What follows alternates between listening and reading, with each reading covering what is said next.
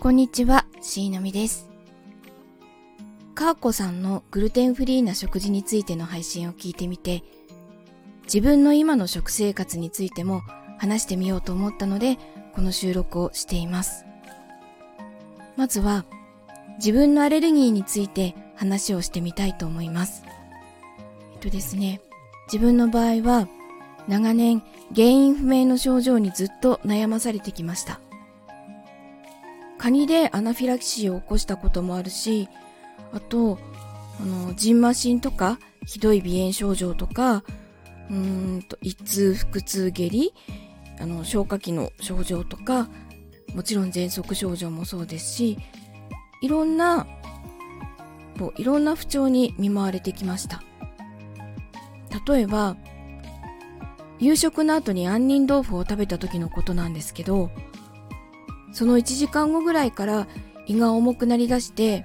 で、キリキリキリキリ痛み出して、それから下痢になりました。何か悪いものでも食べたのかなって思ったんですけど、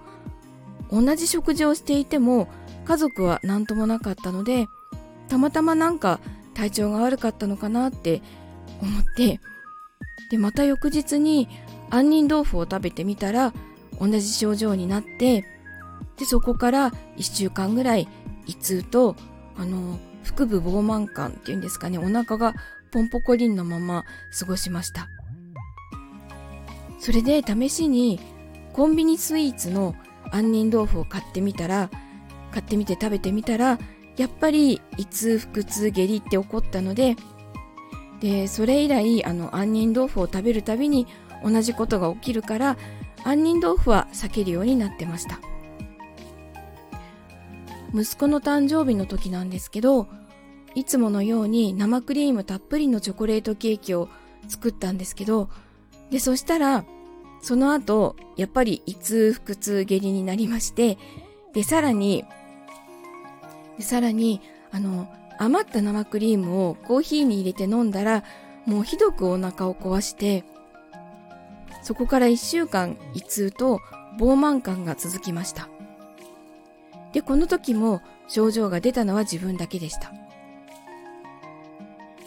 で、その前の週に、あの、市販のルーでカレーライスを作ったんですけど、その時も同様の症状が出ていたのを思い出して、でもう、何が、何が悪かったのかとか、全然わからなくなっちゃって、何を食べたらこうなるのかとか、もう食べること自体が怖くなってました。それで去年の5月にもう何年も喘息とアレルギーでお世話になってるドクターからあらゆるアレルギーの項目を検査済みだけど花粉以外は出てなくてでもこの数年で結構危ない症状になっているのも見てきて即時型検査ではわからない遅延型アレルギーの可能性があるように思えるって言われたんです。で、この検査は保険適用にならないから、検査費用が高額になるので、ほぼ患者さんには勧めることはないんだけど、しのみさんは調べた方がいいような気がするって言われて、まだ若いことだし、この先何十年と生きていくのに、どこにアレルギーの原因があるかわからない状態で生活するのは怖いと思う。ネットで遅延型フードアレルギーとかリーキーガット症候群とか腸漏れとか調べてみて、もし検査を受けたいと思ったら連絡くださいって言われて、で、そこからすごい調べました。